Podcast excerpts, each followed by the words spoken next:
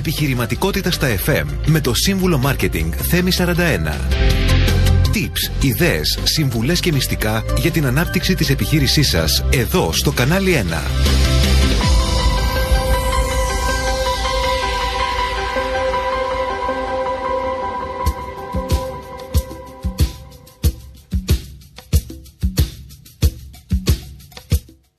Φίλες και φίλοι, καλησπέρα σας. Καλώς ήρθατε στην εκπομπή Επιχειρηματικότητα στα FM.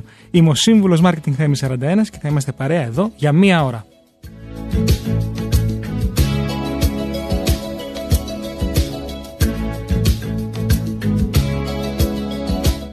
Όπως και κάθε εβδομάδα στην εκπομπή αυτή συζητάμε για το marketing των μικρομεσαίων επιχειρήσεων. Με ιδέες, προτάσεις, tips, συνεντεύξεις αλλά και πολλά νέα από την εβδομάδα που πέρασε.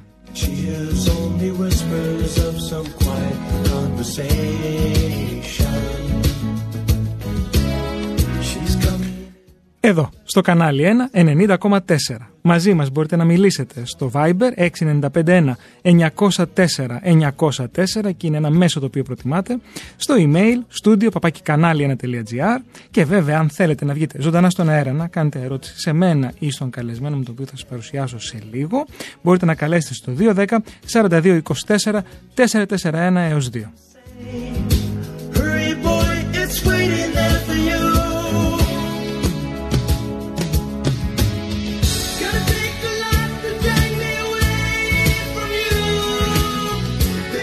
Φαντάζομαι η κίνηση είναι υπερβολική. Ε, εδώ οι δρόμοι έξω γύρω από το στούντιο είναι ε, full στα αυτοκίνητα. Την υπομονή σας είμαι σίγουρος ότι θα σας κάνουμε καλή παρέα για την επόμενη ώρα.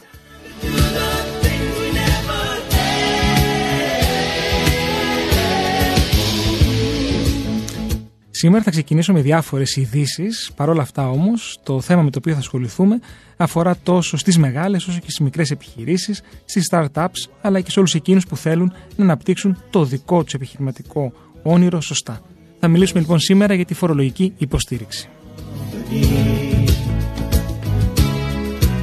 Πολλοί πιστεύουν πως η φορολογία είναι ένα απλό εργαλείο για τη συλλογή εσόδων από το κράτος. Αλλά στην πραγματικότητα μπορεί να είναι το μυστικό κλειδί για την επιτυχία μιας επιχείρησης. Στο πλαίσιο λοιπόν της σημερινής εκπομπής θα εξετάσουμε πώς η σωστή φορολογική στήριξη αλλά και η ενημέρωση ε, με τους συνεχώς μεταβαλλόμενους φορολογικούς κανόνες μπορεί να διασφαλίσει την ανάπτυξη, τη σταθερότητα και το ανταγωνιστικό πλεονέκτημα μιας επιχείρησης.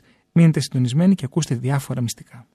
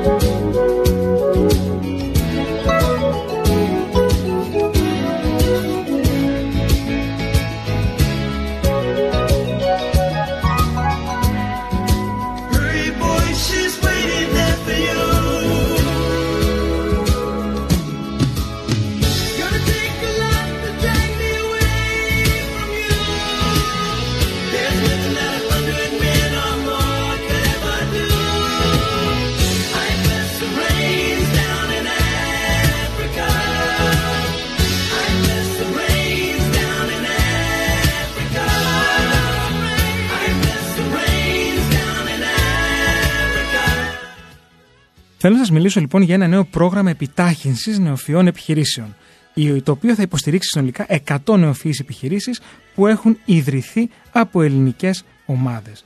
Ε, Evolve Enterprise, Enterprise Α, δεν μπορώ να το πω, αλλά μπορείτε να μπείτε στο site involveglobal.org, ένας μη κερδοσκοπικός οργανισμός υποστήριξης νεοφυών επιχειρήσεων και καινοτομίας με έδρα την Ελλάδα, αλλά βέβαια και διεθνή δραστηριότητα.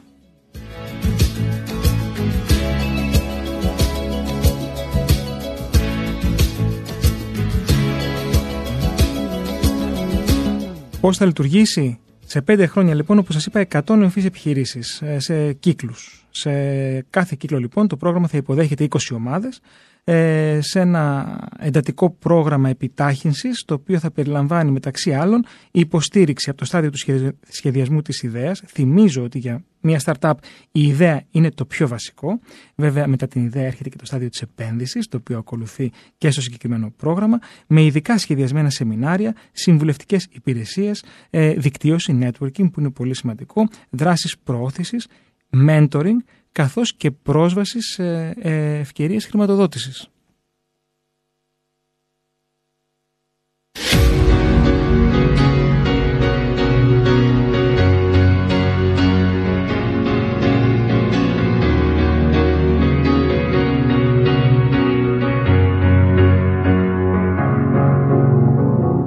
Υποστήριξη από τον οργανισμό Libra Philanthropies. Σας θυμίζω ότι οι startups ε, δεν έχουν ορολικίε, δεν χρειάζεται να είσαι μικρός ηλικία για να κάνεις μια startup, αλλά σημασία έχει να έχεις μια καλή ιδέα. Και το δεύτερο πιο σημαντικό είναι η ομάδα. Έχουμε πει πολλές φορές μέσα από αυτήν εδώ την εκπομπή ότι τα περισσότερα startups αποτυγχάνουν γιατί δεν έχουν καλή ομάδα.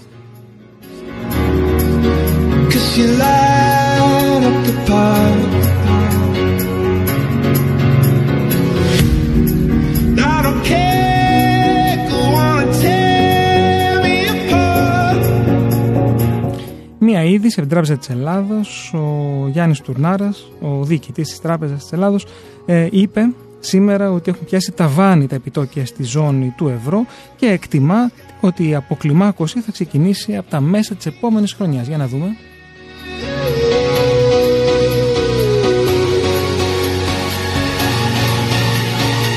Εχθές ήμουν καλεσμένος στην ΕΡΤ για να συζητήσω για τις αμοιβές των influencers στην εκπομπή Newsroom.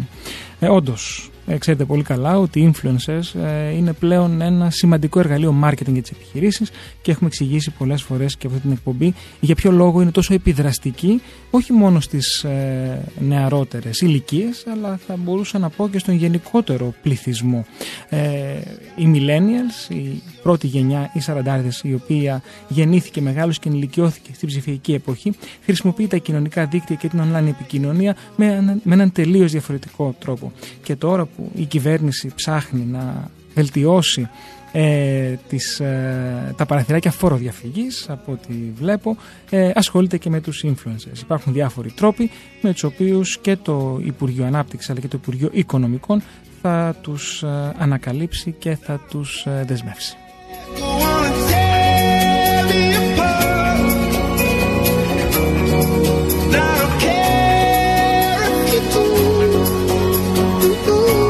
Παρ' όλα αυτά, από τη δική μου εμπειρία και από τους δικούς μου πελάτες, έχω να πω ότι με όσους έχω συνεργαστεί έχουν κόψει απόδειξη κανονικά.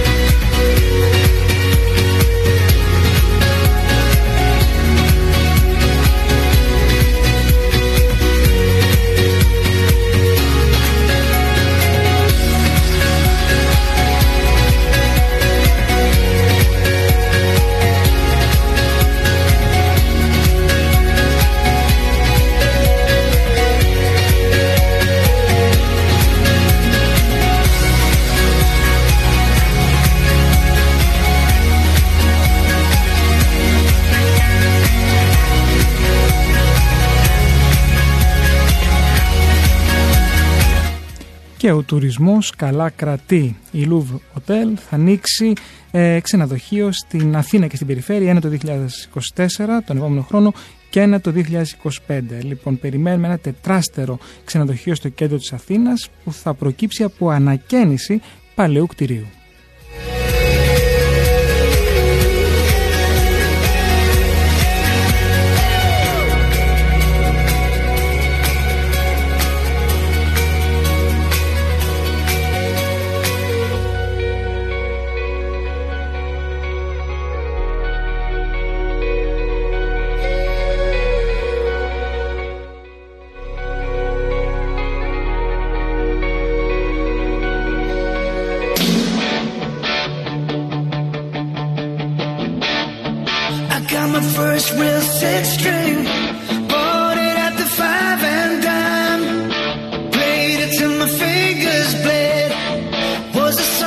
Και ένα πολύ ενδιαφέρον νέο, η Ένωση Εργαζομένων Καταναλωτών Ελλάδος σε ανακοίνωσή της ε, είπε ότι πραγματοποίησε δειγματοληπτική έρευνα με σκοπό να διαπιστωθεί εάν μετά την έναρξη της επιδότησης των ηλιακών θερμοσυφώνων εντοπίζονται αυξήσεις στις τιμές των προϊόντων. Και μαντέψτε, ναι, εντοπίζονται.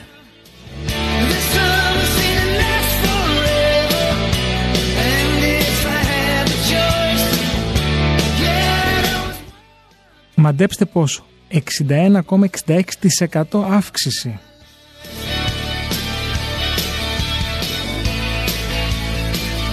Μέσος όρος για τη μεγαλύτερη ήταν 78,8% και η μικρότερη 1,9%.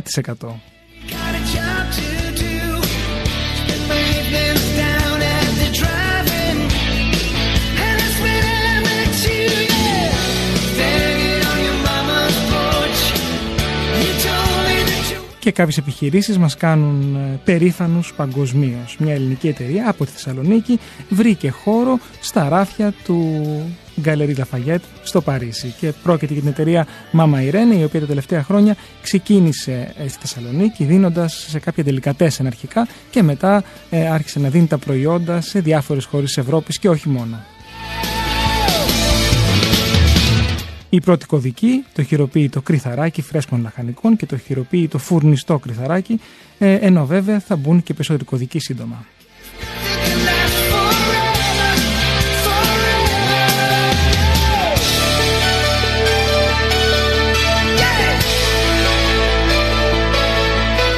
Θυμίζω, μαζί μας μπορείτε να μιλήσετε στο 6951 904 904 Viber εδώ, ε, email studio papakikανάλι1.gr και αν θέλετε να βγείτε στον αέρα για να μας κάνετε ερωτήσεις 210 42 24 441 έως 2.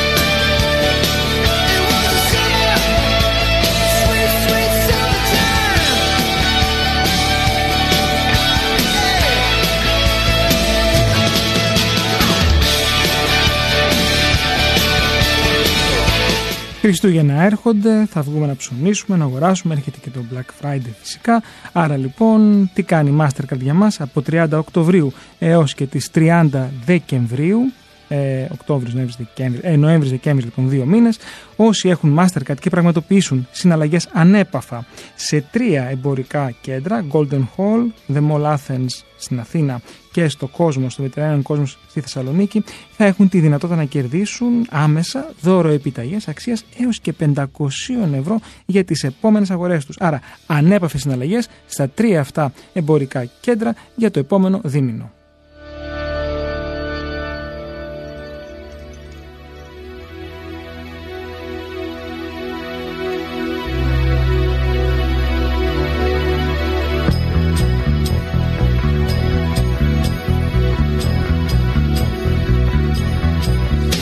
Και μια και είπα για την Black Friday, όπου ήδη έχουμε ξεκινήσει να βλέπουμε δειλά-δειλά αντίστροφε μετρήσεις, να δώσουμε τα email, να ενημερωθούμε πρώτοι. Ε, τι βλέπουμε από τη Scrooge, ότι οι Black Friday προσφορές θα κρατήσουν περίπου όλον τον Νοέμβρη. Έτσι, οι καταναλωτές θα έχουν την ευκαιρία να πραγματοποιήσουν τις αγορές τους σε μια ευρεία γκάμα κατηγοριών σε πολύ καλές τιμές. Ωστόσο, αναρωτιέμαι ως μαρκετία, εάν είναι σωστή αυτή η προσέγγιση, μία μέρα να κρατάει όχι μια εβδομάδα, αλλά να κρατάει ένα ολόκληρο μήνα. Μήπως χάνει την ουσία της προσφοράς και της καλής τιμής;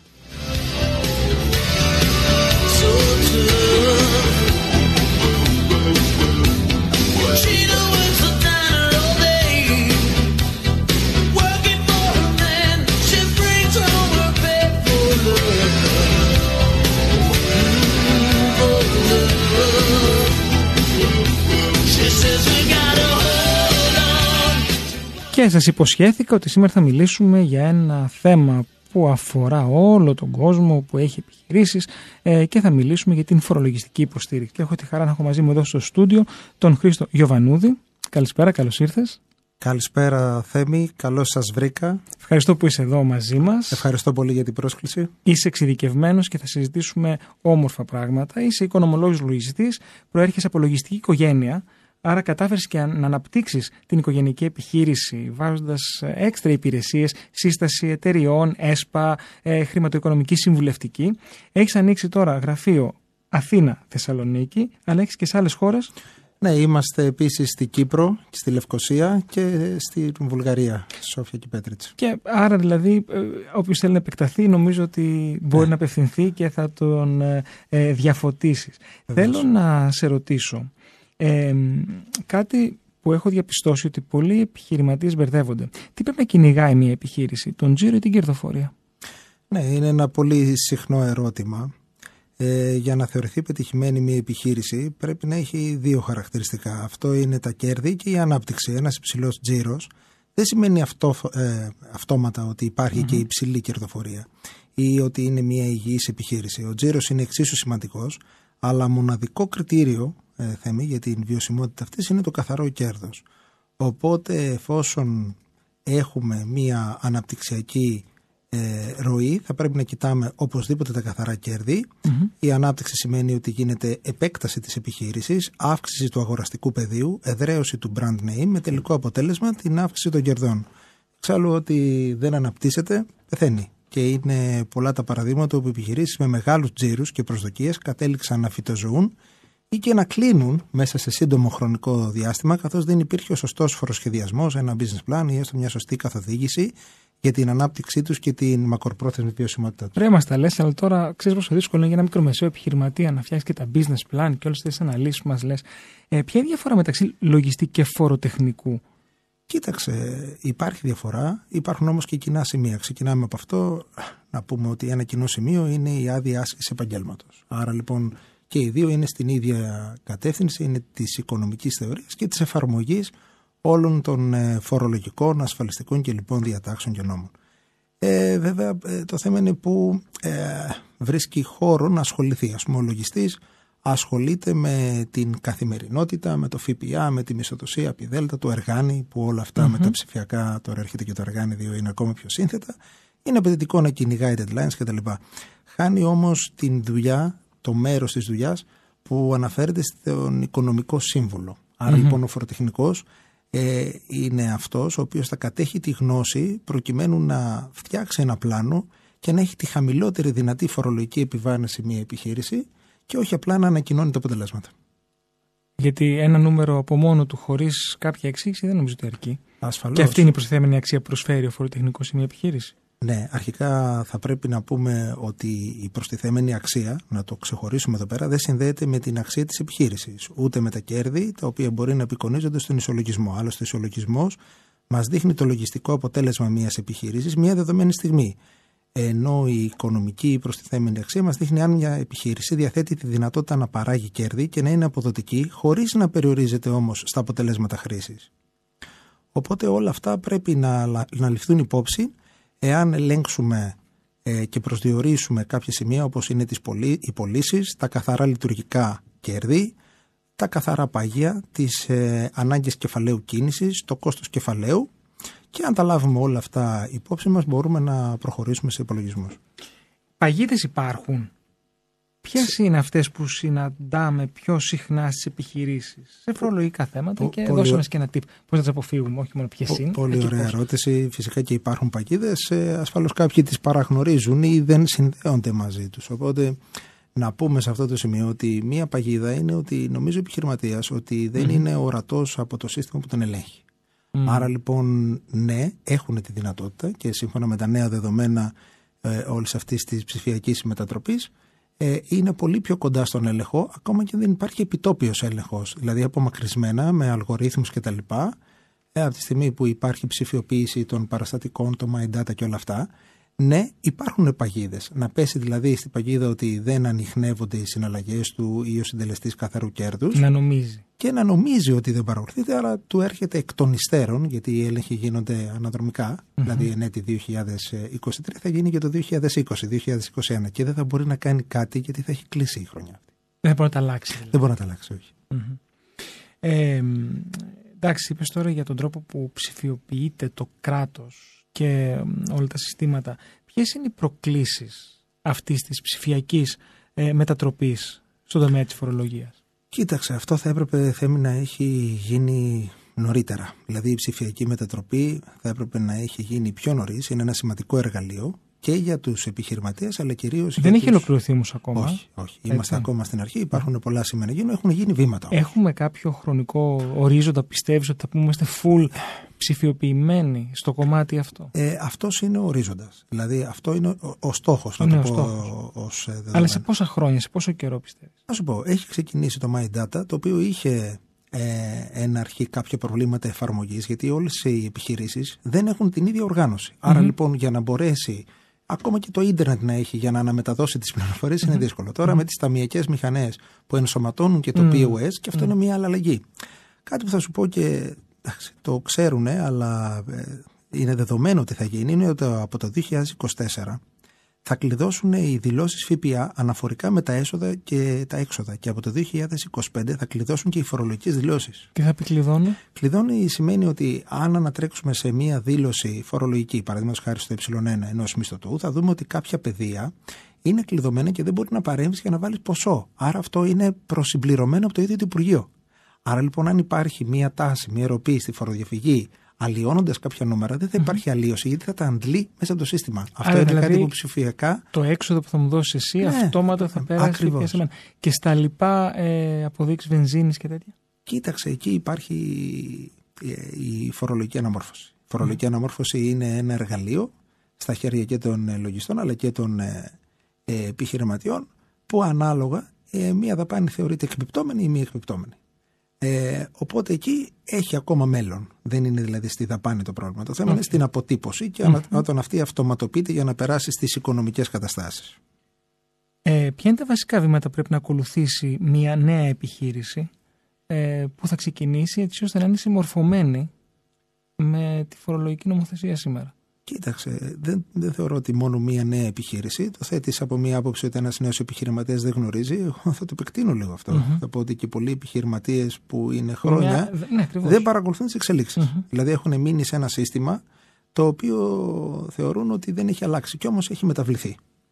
Ε, οπότε αυτό που ξεκινάμε εμείς είναι να συμβουλέψουμε ότι χρειάζεται διαρκής εκπαίδευση από τους ε, λογιστές φοροτεχνικούς προς τους πελάτες και να ακολουθήσουν κάποιες εσωτερικές διαδικασίες. Δηλαδή, πώς εκδίδεται ένα παραστατικό, τι ακριβώς σημαίνει η έκδοσή του, πώς αναμεταδίδεται μέσω του My Data, τι θα πρέπει να λαμβάνει ε, υπόψη του για τις συναλλαγές με τους προμηθευτές.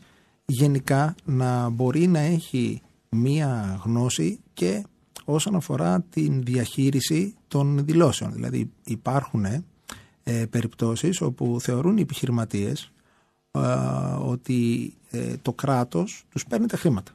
Τώρα υπάρχει μια σοβαρή εξέλιξη. Αναμεταδίδεται τα, τις τελευταίες μέρες ε, στα κανάλια κτλ. ότι πάει να εφαρμοστεί ένα σύστημα αντικειμενικού προσδιορισμού της φορολογητέας ύλης σε επιχειρήσεις οι οποίες είτε δηλώνουν ζημίες είτε δηλώνουν ελάχιστα κέρδη. Οπότε Στους εκεί, επαγγελματίες. Μάλιστα. Ο, οπότε εκεί θα πάει σε αυτούς τους επιχειρηματίες και θα επιβάλλει το σύστημα τον ε, φόρο ο οποίος με βάση αντικειμενικών κριτηρίων και διάφορων ε, αξιολογήσεων που θα γίνουν θα είναι σταθερός. Από εκεί και μετά θα φορολογηθεί. Υπάρχουν και φόροι σταθεροί που είτε έχεις μια κερδοφόρα είτε λιγότερο κερδοφόρα επιχείρηση π.χ. το τέλος επιδέματος επιβάλλεται. Θα επανέλθω σε αυτό ναι, που να ναι. πάω σε διάλειμμα για διαφημίσεις και επανερχόμαστε.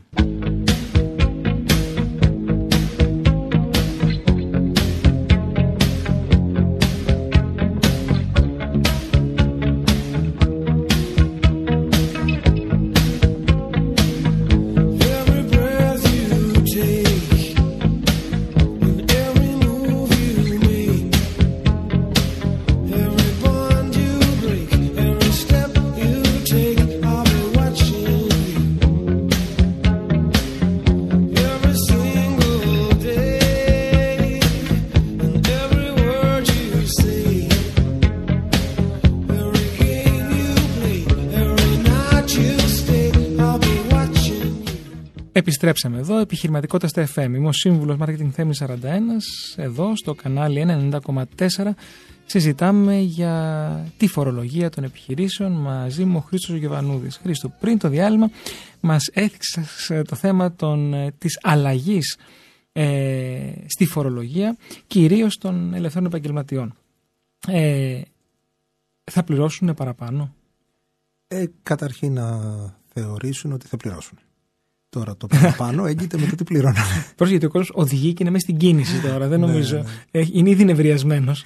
είναι ήδη νευριασμένος. Από εκεί και μετά πρέπει να δούμε τα δημοσιονομικά έσοδα. Και όταν λέω πρέπει να δούμε, ε, το βλέπει η κυβέρνηση και το Υπουργείο Οικονομικών. Ε, και όταν υπάρχει υστέρηση ή όταν υπάρχουν μέτρα, παραδείγματος χάρη με το να βάλουμε τον καταναλωτή να χρησιμοποιήσει την κάρτα του ώστε να οδηγήσει τον ε, καταστηματάρχη να εκδώσει την απόδειξη. Έχω παρατηρήσει όμως ότι δεν κόβουν όλοι. Δεν κόβουν. Ακόμα και με, με το POS. Πάμε τώρα θέμη σε ένα παλιό σύστημα. Είχε εφαρμοστεί πριν πολλά χρόνια. Ποιο; Όπου αυτό το σύστημα mm. έκανε έναν υπολογισμό βάσει αντικειμενικής ε, αυτό που συζητάμε τώρα που θα αλλάξει. Μάλιστα. Οπότε έρχεται ως ένα ποσό αναπεριοχή, ανα ΚΑΒ, κωδικό άσκησης δραστηριότητας και κάποια άλλα κριτήρια όπου θα δηλώνει το σύστημα μέσα αυτόματα αυτό το ποσό. Οπότε, αν το ξεπερνάς, θα δώσεις παραπάνω φόρο. Αλλά αν εσύ είσαι ζημιογόνος ή μηδενικός, θα σου βγάζει φόρο και ας μην έχει να το δηλώσεις.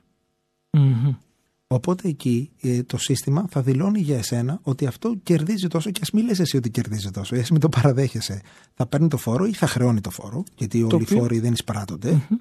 Ε, από εκεί και μετά οι κλίμακες, ε, αν είσαι εταιρεία, είναι στην κλίμακα των εταιρεών, είναι ατομική επιχείρηση στην κλίμακα των ε, ατομικών επιχειρήσεων, προκαταβολές φόρου, τέλος επιτιδεύματος και πάρα πολλοί φόροι, για να πούμε τώρα και στον κόσμο που είναι στην κίνηση, οι οποίοι περιφερειακά ενισχύουν αυτό που λέγεται φόρο επιβάρυνση. Δηλαδή ο ειδικό φόρος ε, ο ένφια, ε, ο φόρος μεταβίβασης ακινήτου, φυσικά ο ΦΠΑ. Ναι, Υπάρχουν πάρα πολλοί φόροι. Δεν είναι ένας ο φόρος. Δεν αντιμετωπίζει τόσο απλά.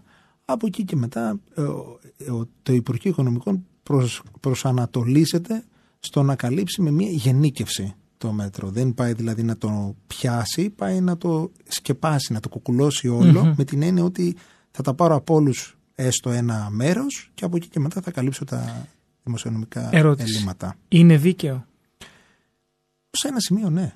Δεν είναι ότι πρέπει ένας επιχειρηματίας να μην πληρώνει κανένα φόρο ή αυτό που ακούγεται ότι ο μισθωτός της ίδιας επιχείρησης δηλώνει ένα εισόδημα που είναι μεγαλύτερο από την επιχειρηματία, που του δίνει το εισόδημα. Αυτό είναι. Αυτό είναι...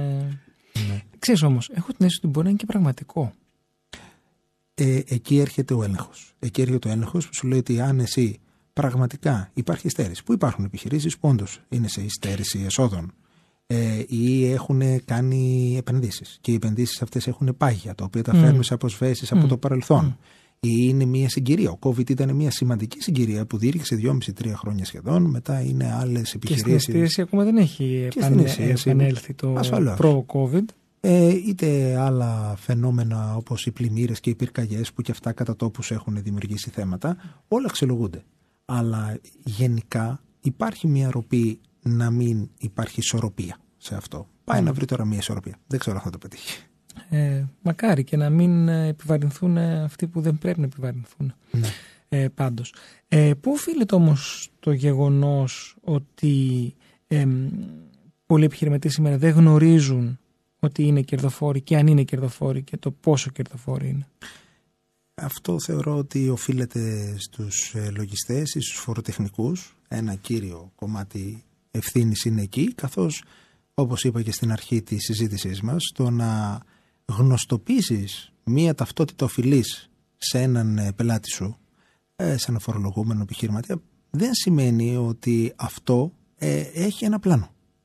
Άρα λοιπόν θα πρέπει να υπάρχει συμβουλευτική η οποία θα βγάζει ένα πλάνο θα υπάρχει μια εκπαίδευση του επιχειρηματία από αυτόν που ξέρει τους νόμους, που τους ερμηνεύει τους νόμους και μπορεί να τους εφαρμόσει με ένα πλάνο εξατομικευμένου φοροσχεδιασμό. Το να λέμε ότι γενικά ο φόρος είναι τόσος δεν καλύπτει όλες τις μορφές επιχείρησης. Εξάλλου, γι' αυτό το Υπουργείο ΑΝΑΚΑΔ, δηλαδή ένα κωδικό άσκηση δραστηριότητας, έχει επιλέξει συγκεκριμένους συντελεστές καθαρού κέρδους. Δηλαδή, όλες οι επιχειρήσεις δεν κερδίζουν το ίδιο. Ναι, αυτό και έχουμε και μια ερώτηση στο Viber. Ποια είναι η διαφορά στη φορολογία ε, ανάμεσα στην ε, ατομική, φαντάζομαι στην ε, ΙΚΕ, που είναι πολύ γνωστή πια. Κοίταξε, υπάρχει μια πολύ βασική διαφορά, όπου η ατομική επιχείρηση είναι σε μια κλίμακα, δηλαδή ανάλογα το ύψος του εισοδήματος ξεκινάει από 9%, σε συνέχεια ε, είναι 22%, ανεβαίνει στο 35% και μετά στο 44% όταν τα εισοδήματα ξεπεράσουν τις 40.000.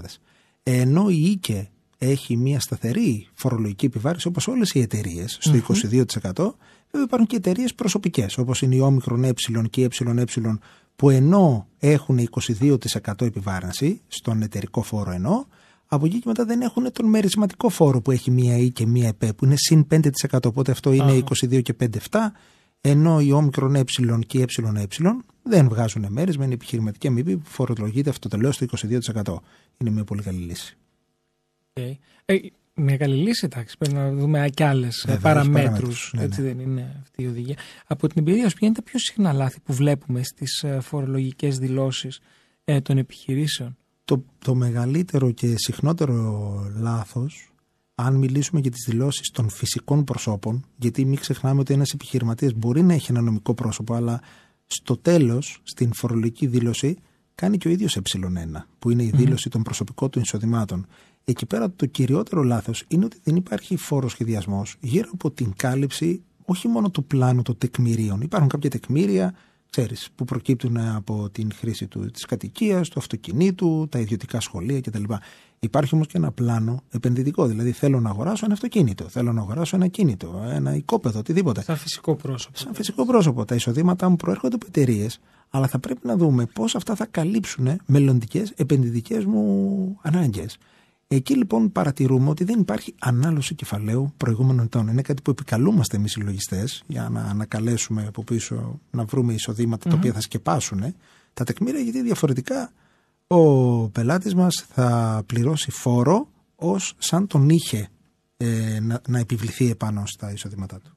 Έχουμε και μια ερώτηση για το φόρο ΕΔΟΕΑΠ για το διαδικτυο Ε, αυτό πώς ε, βγαίνει; Είναι υποχρεωτικό, δεν είναι; Είναι υποχρεωτικό, ναι, βεβαίως. Ε, όταν. Ε... Ε, ξέρω αρκετούς που δεν το, δεν το πληρώνουν. Κοίταξε, εδώ θα πρέπει να δούμε αν ε, είναι υπόχρεη η επιχείρηση πάνω σε αυτό ή όχι. Άρα λοιπόν, ε, ναι, υπάρχει. Πρέπει να το δούνε με τον ε, λογιστή φοροτεχνικό, γιατί δεν θέλω να δώσω μία συμβουλή εάν δεν υπάρχει εξατομίκευση. Δηλαδή να δούμε την επιχείρηση η οποία. Αλλά πάντως εμείς κρατάμε ότι υπάρχει και πρέπει να αξιολογηθεί σαν, ε, ναι, σαν γεγονός. Πίσω στην κερδοφορία, υπάρχει κάποιο εργαλείο που μπορεί κάποιος επιχειρηματίας να τσεκάρει την κερδοφορία του εύκολα και ανώδυνα; Ναι, υπάρχουν ε, εργαλεία. Οι πιο άμεση τρόποι είναι να αποτυπώσουμε την πραγματική κατάσταση μιας επιχείρησης με το συντελεστή μεικτού κέρδους και καθαρού κέρδους αντίστοιχα ε, θα πρέπει να εξηγήσουμε στον πελάτη μας πώς προκύπτει αυτό, το καθαρό κέρδος ε, μέσα από τις πωλήσεις αφαιρούμενο το κόστος πολυθέντων και τις δαπάνες και από εκεί και μετά ε, θα πρέπει να, ε, να γνωρίζουν οι επιχειρηματίες ότι με τον ίδιο τρόπο, δηλαδή με αυτούς τους δύο συντελεστές, του μεικτού κέρδους και του καθαρού κέρδους, ε, δεν παραβλέπουμε το γεγονός ότι χρησιμοποιούνται και από τα ΕΛΚΕ, τα ελεκτικά κέντρα. Άρα λοιπόν εκεί ε, ο τρόπος που ασκείται ο έλεγχος είναι να αντλούν αυτά τα στοιχεία μέσα από τα ε3. Τα ε3 είναι τα έντυπα προσδιορισμού καθαρών κερδών μιας επιχείρησης. Οπότε με αυτούς τους συντελεστές εκινείται σε κάποιες περιπτώσεις ε, και κάποια διαδικασία ελέγχου. Άρα λοιπόν, ναι, ο κάθε επιχειρηματίας πρέπει να προβαίνει σε εσωτερικό έλεγχο σε τακτά χρονικά διαστήματα, ειδικά σε αυτούς τους δύο κωδικούς που αναφεραμε Αν γίνεται αυτό και υπάρχουν συγκριτικά στοιχεία μεταξύ των περιόδων και προκύψουν κάποιες πληροφορίες διαφορών, μπορείς να αντιμετωπίσεις διαφορές εν τη γενεση και όχι εκ των υστέρων, όπως είπα πάλι, μέσα στη διάρκεια της ε, ενέργειας. Τι θα μας πρότεινες για να αυξήσουμε την κερδοφορία, γιατί το να είμαστε επιχειρηματίες έχει σκοπό τη δημιουργία πλούτου. Αλλιώς είμαστε και δεν, δεν ανοίγουμε δική μας επιχείρηση. Ε, ναι. Βέβαια, ξέρεις ότι στην Ελλάδα είμαστε στην Ευρωπαϊκή Ένωση η, η χώρα με το μεγαλύτερο αριθμό, ε, το μεγαλύτερο ποσοστό επαγγελματικών αφημί σε σχέση με τον πληθυσμό τους. Ναι. Απασχολούμε 1,7 άτομα ανά επιχείρηση, Κάτι που καθιστά τις επιχειρήσεις πάρα πολύ μικρές, με αποτέλεσμα να μπορούν να αντλήσουν κεφάλαιο και χρηματοδότηση για να κάνουν σκελάπ και να εξελιχθούν. Ναι. Άρα ουσιαστικά είναι ένας όλο κύκλος. Αλλά όλοι θέλουν να αυξήσουν την κερδοφορία. Με ποιους Ακριβώς. τρόπους λοιπόν; Ε, δεν είναι ένας τρόπος, είναι πολλές συνισταμένες που όλες συγκλίνουν στο επιθυμητό αποτέλεσμα. Ε, θα ξεκινήσω από κάτι απλό, μια επαναδιαπραγμάτευση των συμβάσεων που έχουν να κάνουν με προμηθευτές, αν και εκεί είναι δύσκολα τα πράγματα, γιατί οι τιμές Συμπιέζονται βλέπεις ότι όλα, ε. συμπιέζονται και δεν, δεν υπάρχουν οι ταλαντώσεις που θελουμε Μμμ. η ελαστικότητα. Ε, η μείωση των δαπανών είναι κάτι που βλέπουν οι επιχειρήσεις, αλλά δεν είναι σωστό να πέφτουν ε, οριζόντια. Δηλαδή θα πρέπει να βλέπουν οι δαπάνες οι οποίες ενδεχομένως αν τις κόψουν κόβουν και την ε, ροή των εσόδων. Γιατί το, Παραδείγματος και χάρη το, το, το marketing. το marketing. Έτσι, Εδώ το πονεμένη αναφέρω. ιστορία. Πονεμένη ιστορία. Σου λέει θα Για κόψω το μένα, marketing, Σύμβουλος marketing. θα σωθώ, αλλά την άλλη δεν βλέπει ότι υστερεί. Ε, μείωση του κόστους παραγωγής όταν μιλάμε για παραγωγικές μονάδες χωρίς όμως να επηρεαστεί η ποιότητα γιατί αν επηρεαστεί η ποιότητα δεν κάνεις καλό πας μετά να αντιμετωπίσεις προβλήματα με το ίδιο το προϊόν Μμμ. ε, αύξηση των χρεώσεων που βλέπουμε ότι λόγω πληθωριστικών τάσεων σκοπίμως σε κάποιες περιπτώσεις έχουν γίνει αλλά αν μπορείς να το αναβαθμίσεις και να δώσεις ποιοτικά χαρακτηριστικά και μαζί να μεταβάλεις και ε, το κόστος του προϊόντος ή της υπηρεσίας είναι καλό ε, έβρεση νέων αγορών δηλαδή ε, να μην τελματώνουμε ότι έχουμε μία αγορά είτε εσωτερική ή Πολλές εξωτερική επιλογές υπάρχουν. υπάρχουν Υπάρχει. Αρκεί να έχει όρεξη να τις Ψηφιοποίηση, το marketing, brand Ε, name, όλα πρέπει να, να, να, να τα έχει ως... ε, Επειδή αναφέρθηκα στην Ελλάδα σε σχέση με, το, με την Ευρωπαϊκή Ένωση και τον αριθμό των ενεργών επαγγελματικών αφημί, θα έχει αξία νομίζω εδώ να πούμε πώς τοποθετείται η Ελλάδα σε σχέση με τις υπόλοιπες χώρες της Ευρωπαϊκής Ένωσης σε σχέση με τη φορολογία της. ναι, ε, η θέση της Ελλάδας αναφορικά με τη φορολόγηση ε, είναι κάτω του μέσου όρου των ε, μεγαλύτερων ευρωπαϊκών οικονομιών. Ενδεικτικά θα αναφέρω και τη Γαλλία όπου ο εταιρικός φόρος όπως αντίστοιχα είπα για την Ελλάδα ότι είναι 22%, στη Γαλλία είναι 28%, στη Γερμανία είναι 30%, στην Ισπανία 28%, Ιταλία 27% και ούτω καθεξής. Ο μέσος όρος λοιπόν των ε, δυνατών οικονομιών είναι στο 28% θέμη.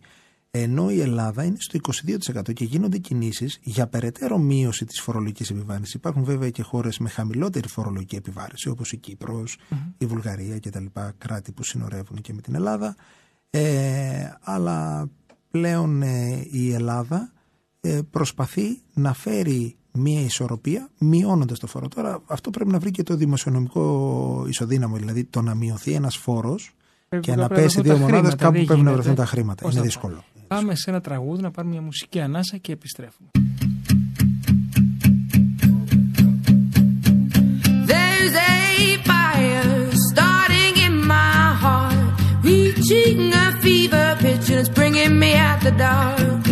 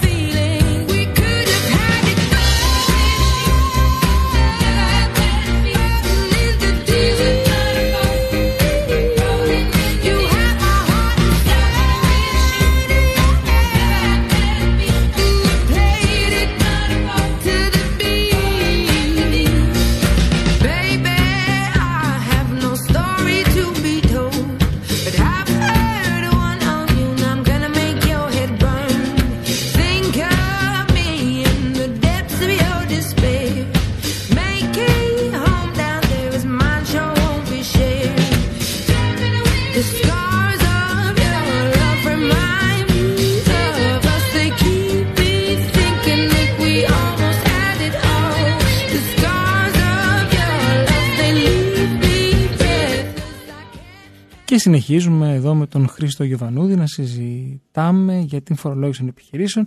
Είχα σκοπό να πάω την κουβέντα στο εξωτερικό, αλλά θα μείνω λίγο ακόμα στην επιχειρηματικότητα γενικότερα. Έχουμε μια ερώτηση ε, στο, στο Viber. Ε, αναφερθήκατε πριν στην κερδοφορία. Ποιος ο ρόλος του PNL? Ναι. Να πούμε τι είναι το PNL, Profit and Loss Statement. Είναι μια κατάσταση, μια οικονομική κατάσταση αποτελεσμάτων, ε, το οποίο δηλώνει, ε, καταρχήν σε αυτή την κατάσταση να πούμε για τον κόσμο που δεν γνωρίζει, ότι καταγράφονται αναλυτικά ε, τα έσοδα και τα έξοδα μιας επιχείρησης, συνήθως για μια συγκεκριμένη περίοδο. Ε, με αυτόν τον τρόπο ο επιχειρηματίας γνωρίζει τι κρύβεται πίσω από την κερδοφορία του ή τη ζημία, ποια δραστηριότητα ακριβώς του δίνει την κερδοφορία και ακόμα ποια έξοδα επιβαρύνουν τον προπολογισμό του και κατ' επέκταση τα αποτελέσματά του. Το PNL, επειδή γίνεται όμως, όπως είπα, για συγκεκριμένο χρονικό διάστημα, τρίμηνο, τετράμινο κ.ο.κ., θα πρέπει να, ανανεών- να ανανεώνεται σε τακτά χρονικά διαστήματα, ώστε να ελέγχεται στην πράξη η αποτελεσματικότητα των ε, κινήσεων. Γιατί εκεί γίνονται διορθωτικές κινήσεις επάνω. Δηλαδή, είναι ένα εργαλείο που βασικά συντελεί στο προπολογισμό της επιχείρησης, λαμβάνοντας υπόψη όλες τις παρελθοντικές καταγραφές. Μμμ. Λοιπόν, πάμε στο εξωτερικό.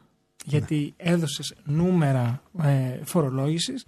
Ε, μας είπες ότι η Ελλάδα κινείται χαμηλά σε σχέση με τις μεγαλύτερες οικονομίες βέβαια της Ευρωπαϊκής Ένωσης. Οπότε θεωρώ ότι πρέπει να το συνυπολογίσουμε και όλο αυτό.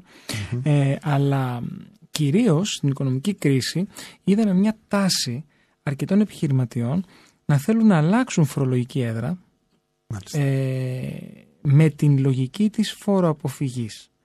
Άρα κατά τη γνώμη σου είναι μια σωστή προσέγγιση το να αλλάξουμε ε, χώρα την επιχείρησή μας; Ε, για φορολογικούς λόγους. Να απαντήσω καταρχήν στην έννοια. Η έννοια λοιπόν αρχικά της φόρο αποφυγής δεν είναι αντιπροσωπευτικός όρος για τη στροφή του επιχειρήν στο εξωτερικό.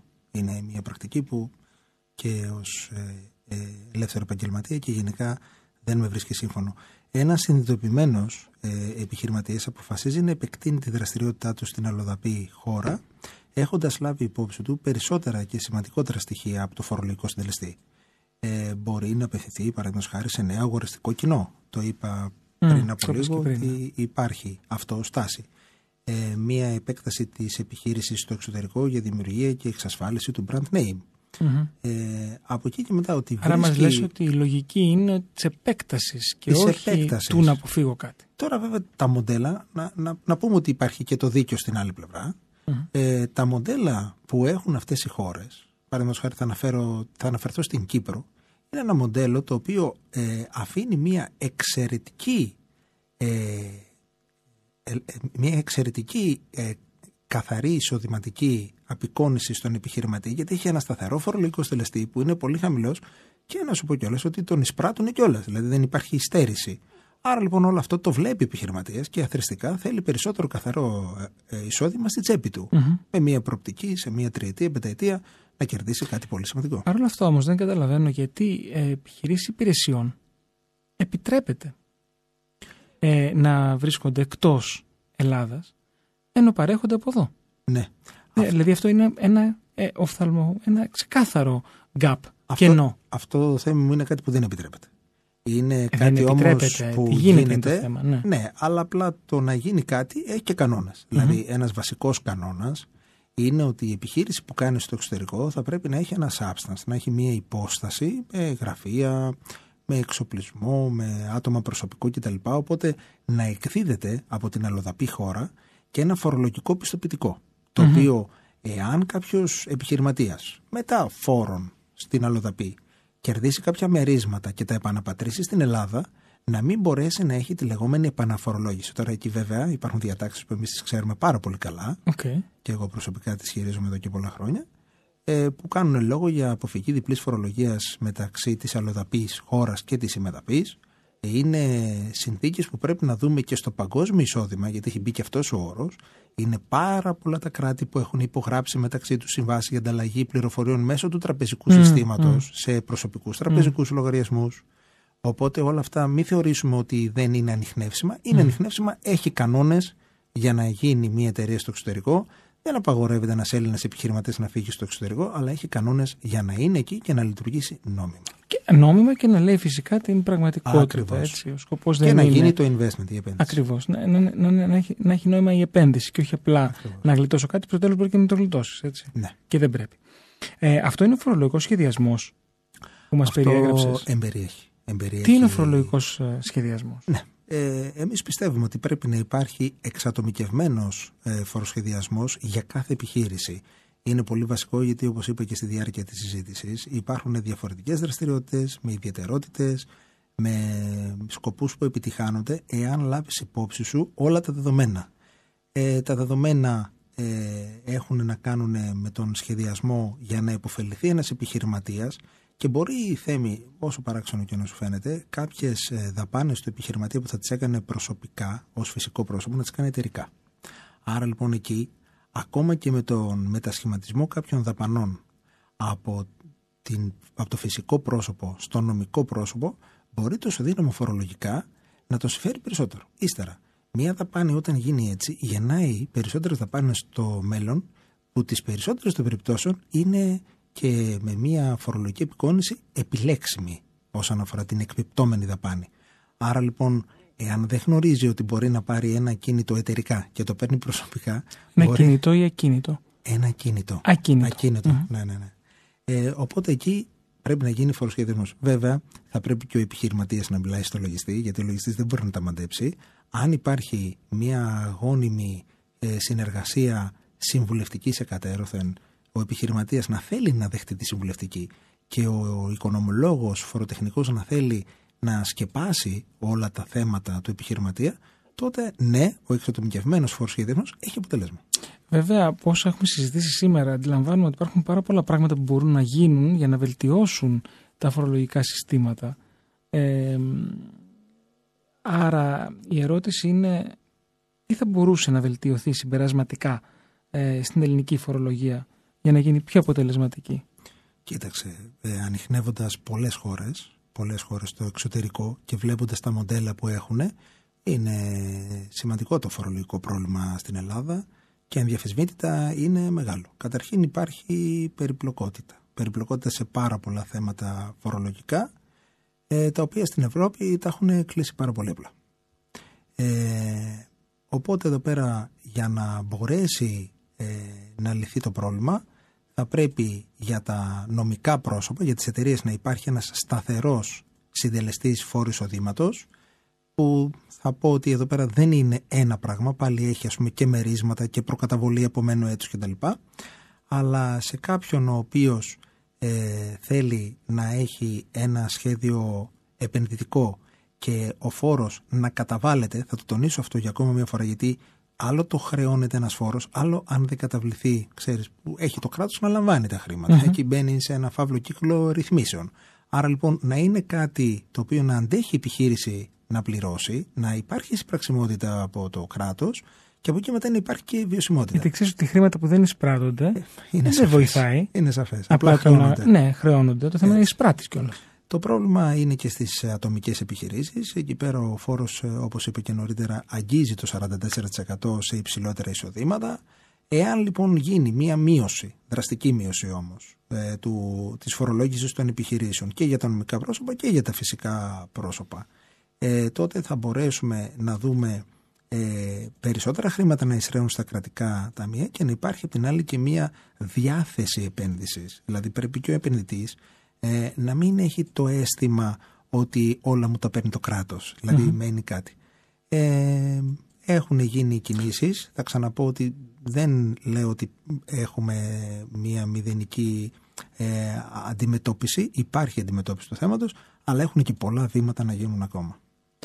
Ε, ποια είναι τα χαρακτηριστικά που πρέπει να έχει ένας άνθρωπος που θα συμβουλέψει μία επιχείρηση ή έναν επιχειρηματία σε όλα αυτά τα θέματα τα οποία μας είπες, τα οποία είναι πολυδιάστατα. Και πάντα με γνώμονα την νομιμότητα. Αυτό είναι πολύ ναι. σημαντικό. Αυτά που ορίζουν οι νόμοι. Σωστά. Ε, θεωρούμε ότι οι περισσότεροι οικονομικοί σύμβουλοι κατέχουν τη γνώση, έχουν επιστημονικότητα, είναι καλά καταρτισμένοι και στο ειδικό αντικείμενο. Ε, δεν θα μπορούσε να είναι διαφορετικά, γιατί είναι ένας κλάδος που έχει διαρκείς ε, μεταβολές, έχει πολλά νομοσχέδια τα οποία βγαίνουν, έχει ερμηνευτικές εγκυκλίους κτλ. Οπότε ο κλάδος όντως είναι καλά ενημερωμένος. Ε, από εκεί και μετά ο σύμβουλος για να είναι υποστηριχτής του ε, επιχειρηματία θα πρέπει να έχει πολύ καλή γνώση του φορολογικού καθεστώτος, συνεχή και άρτη ενημέρωση κατάρτιση αναφορικά με τις συνεχόμενες αλλαγές τόσο στην Ελλάδα όσο και σε ευρωπαϊκό επίπεδο. Δηλαδή υπάρχουν... Γιατί είμαστε μέλος μιας ευρύτερης οικογένειας. Βέβαια και η αντιμετώπιση πρέπει να έχεις ε, εικόνα το τι γίνεται στο εξωτερικό για να το αντιμετωπίσεις. ικανότητα δημιουργίας εξατομικευμένου φοροσχεδιασμού, όπως είπα, δημιουργία κατάλληλων συνθηκών για την άμεση προσαρμογή των οικονομικών δεδομένων της επιχείρησης και του επιχειρηματία και να δίνει εκτενείς ε, και συχνές αναφορές προς τον επιχειρηματία με προτάσεις ως ε, σύμβουλος ανάπτυξης των επιχειρήσεων. Υπάρχουν αλλαγές στη φορολογία που θα πρέπει να είναι ιδιαίτερα προσεκτικές οι επιχειρήσεις τα επόμενα χρόνια. Εντάξει, αναφέραμε αρκετά για τους ένδος επαγγελματίες και αυτό που αλλάζει. Υπάρχει κάτι που ίσως θα έπρεπε να εστιάσουν. Ε, όχι όσον αφορά το λογιστικό, όσον αφορά το ελεγκτικο Θα επιμείνω σε αυτό γιατί ε, τα επόμενα χρόνια ε, ο φορολογικός μηχανισμός περνάει σε μια διαδικασία ελέγχου των αποτελεσμάτων. τόσο της ε, δήλωσης των αποτελεσμάτων, αλλά ελέγχου το τι δηλώνεται. Εκεί θέλει πολύ μεγάλη προσοχή με εσωτερικό Θέλω να το παραθέσω, γιατί πάρα πολλοί επιχειρηματίες, όλοι, όχι πάρα πολλοί, ε, όλοι οι επιχειρηματίες έχουν λογιστές. Πρέπει όμως να υπάρχει και εσωτερικός έλεγχος, γιατί ο επιχειρηματίας δεν μπορεί να ελέγξει θέμα μου το λογιστή του. Εάν υπάρχουν. Ξέρει, δεν είναι δουλειά του αυτή. δεν είναι δουλειά του, αλλά ναι, υπάρχουν θέματα. Χρήστο, μου σε ευχαριστώ πάρα πολύ για σήμερα. Νομίζω ότι δώσαμε πολύ τροφή για σκέψη ε, και, και πολλά πράγματα που μπορεί κάποιος να σκεφτεί πάνω στο κομμάτι αυτό. Σε ευχαριστώ πάρα πολύ. Εγώ σε ευχαριστώ, θέμα μου. Φίλες και φίλοι, Πέρασε μία ώρα εδώ στο κανάλι 90,4.